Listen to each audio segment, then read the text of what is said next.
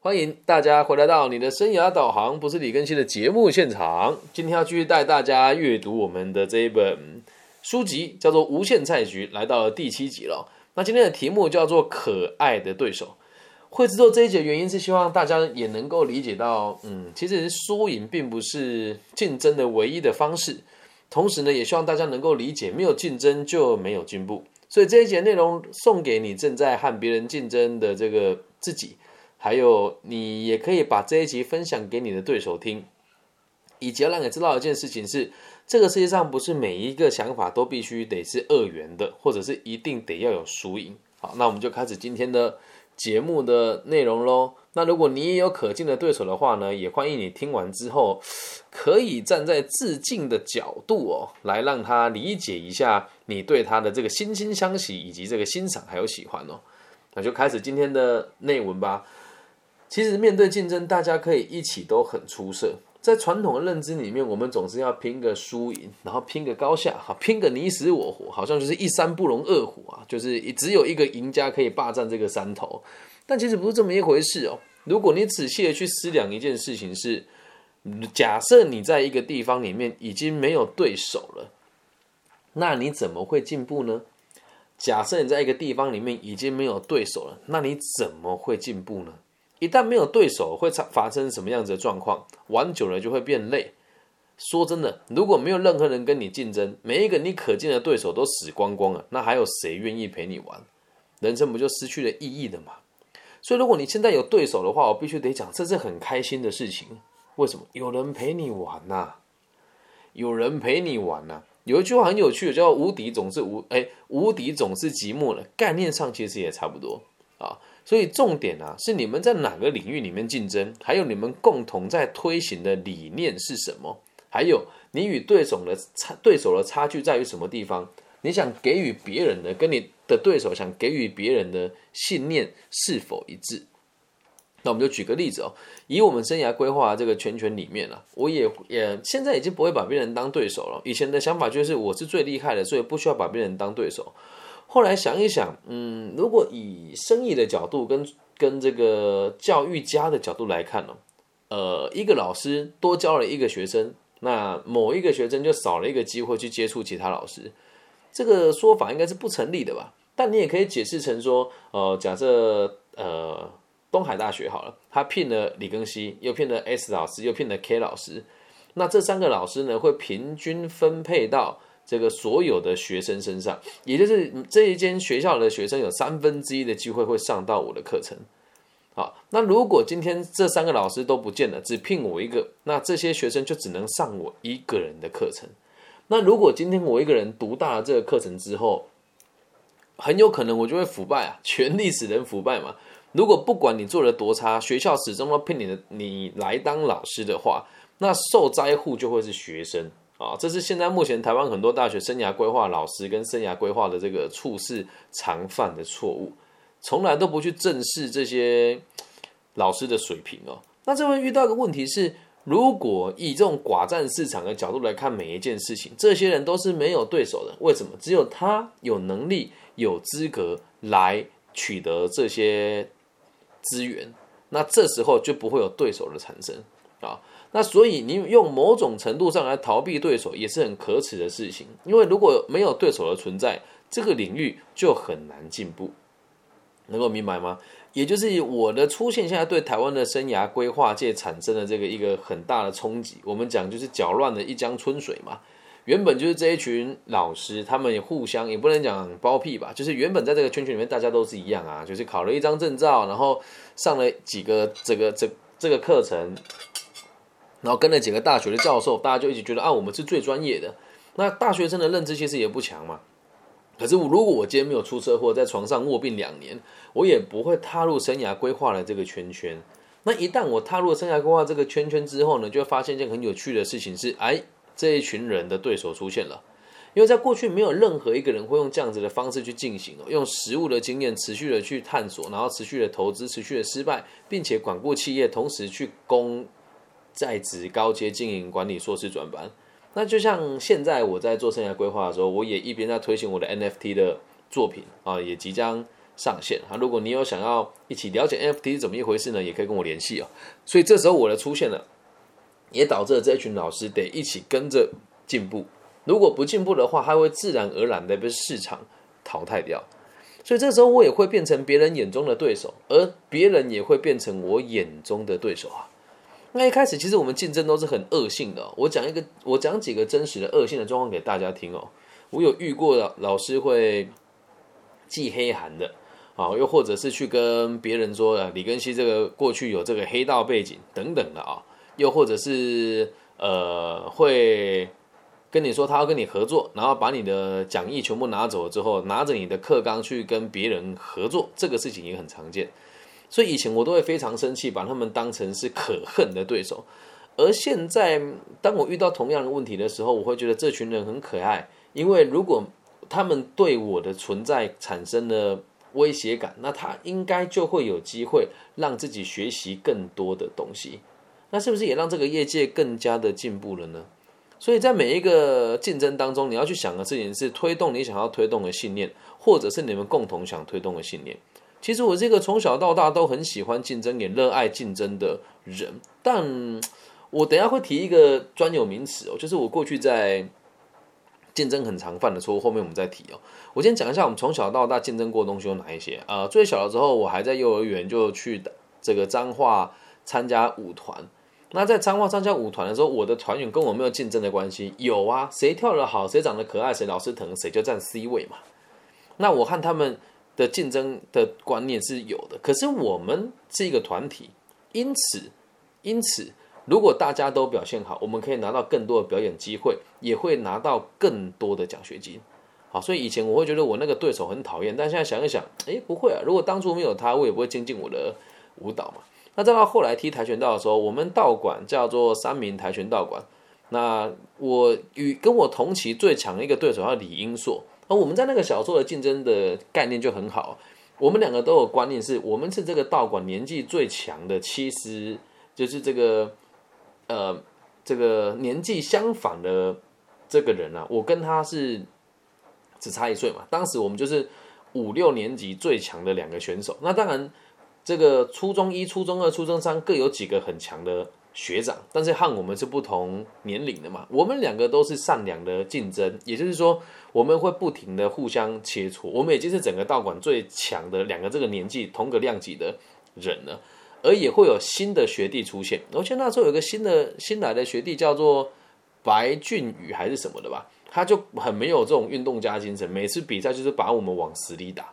我们在对打的时候也是往死里打，可是我跟李英说我们的对打是往护具踢，而那个家伙不是，他就是想要击倒你，然后踢你的这个塞你的这个，我们有带护具嘛，他踢你的耳朵，你很有可能就耳鸣耳膜破掉啊，或是用这个脚跟去压你的鼻梁啊，就是这些都是很没有运动道德的行为。那可是哦，他这么对待我们，反而让我们变得更强大的原因是，当我们在外面的比赛遇到其他道馆的人跟他一样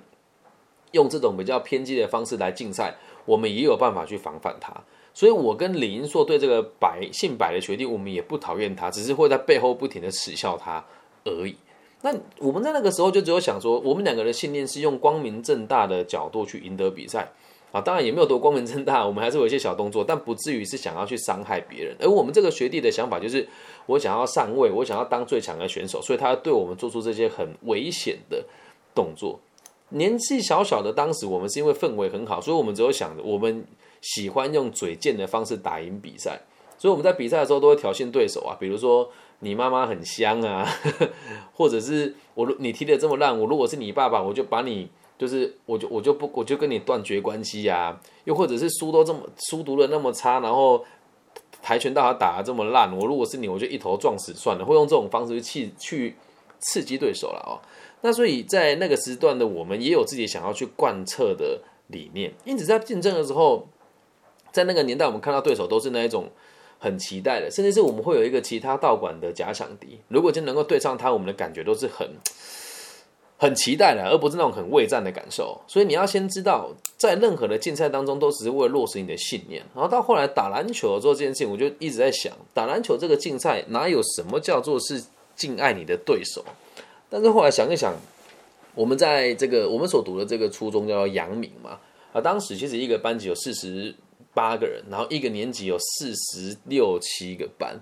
那当时在这个我们打班级篮球赛，最强的队伍就是我们三十五班、三十六班，然后三十班，哦，跟二十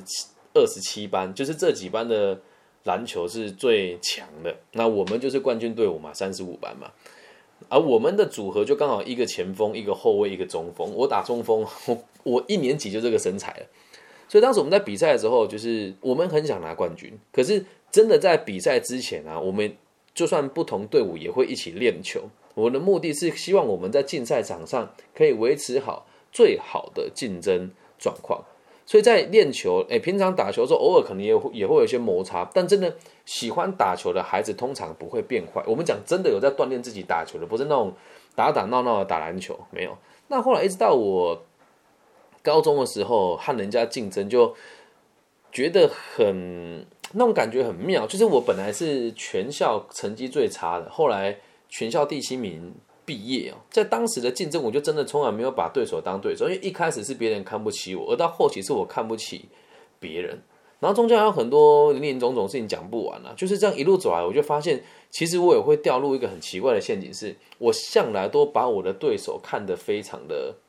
负面，然后我也很不喜欢他们，但这个想法其实很错误，哦，到现在我读完这本书才知道，我错过了很多可以让自己技术更加纯熟的机会。如果当时我能够有更柔软的心情，或者跟我的对手好好的沟通，或许我今天的路也会完全不一样。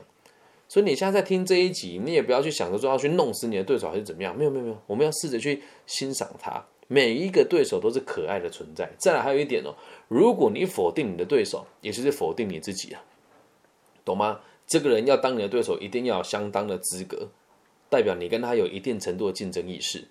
所以你一定要想办法去找到这个对手值得欣赏的地方。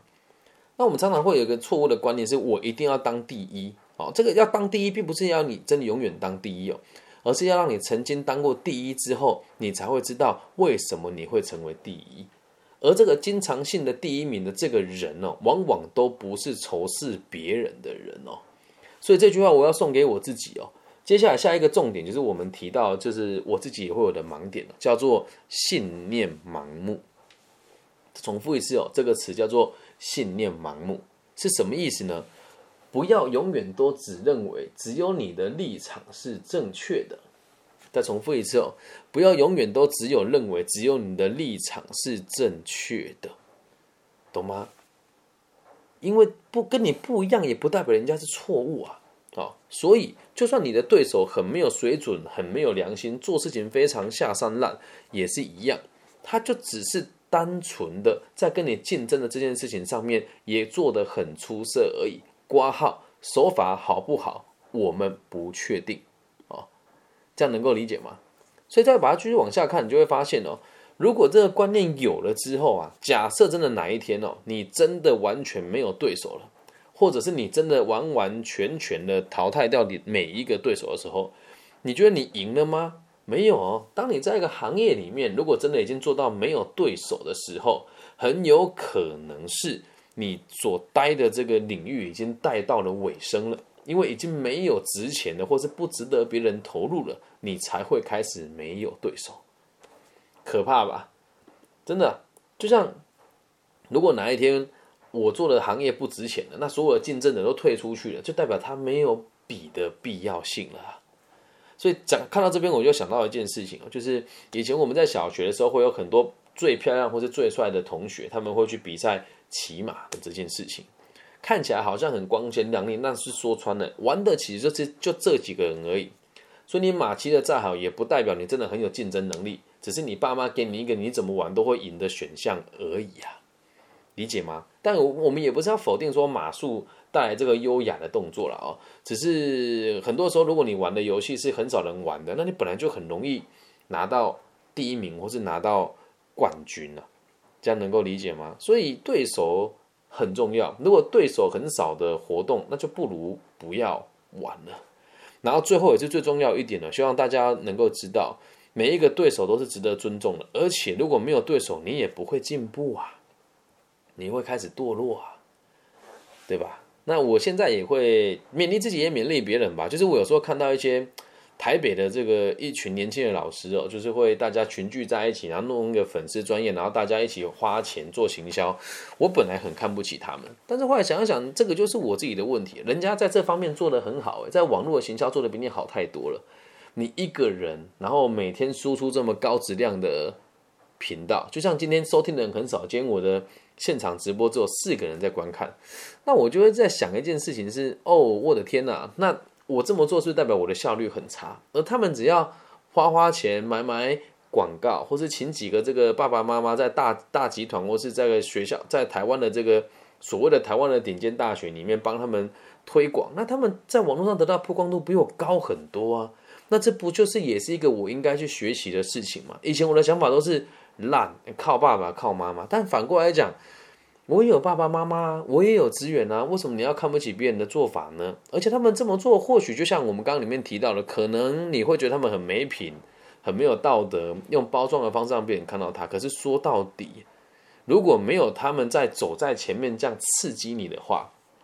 今天我李根熙也不会那么认真的做自媒体，也不会认真的去推这个 N F T， 也不会认真的从事创作，更不会非常扎实的来读硕士班啊。这样能够理解吗？请大家都要知道这件事情，要热爱你的对手。以上就是我们这一集全部的内容了，希望送给正在竞争的你，送给跟你有竞争关系的对手，也希望大家都可以知道，这个世界上没有所谓的仇恨的存在。好，那如果有机会再跟大家分享这个，嗯，那老师，如果有人伤害我，或是伤害我的家人，那该怎么办呢？哦，这又是另外一回事。那我们今天讨论的只是很单纯的和你有竞争关系的人，了解吗？如果能够做到这个格局跟做到这个氛围，我相信你在每个领域里面的表现都不会太差。那希望大家都可以把这一集分享给需要的朋友。如果是大陆地区的朋友呢，请记得帮我分享、按赞、加订阅，在网易云的频道上面。那如果其他地区的朋友，欢迎大家在不同的频道留言，或是给我这个小小的鼓励。那也希望我们的节目的存在都可以让全世界的社会更加的稳定跟和平。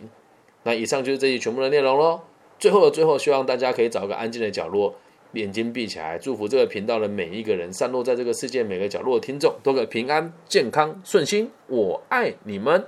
拜拜。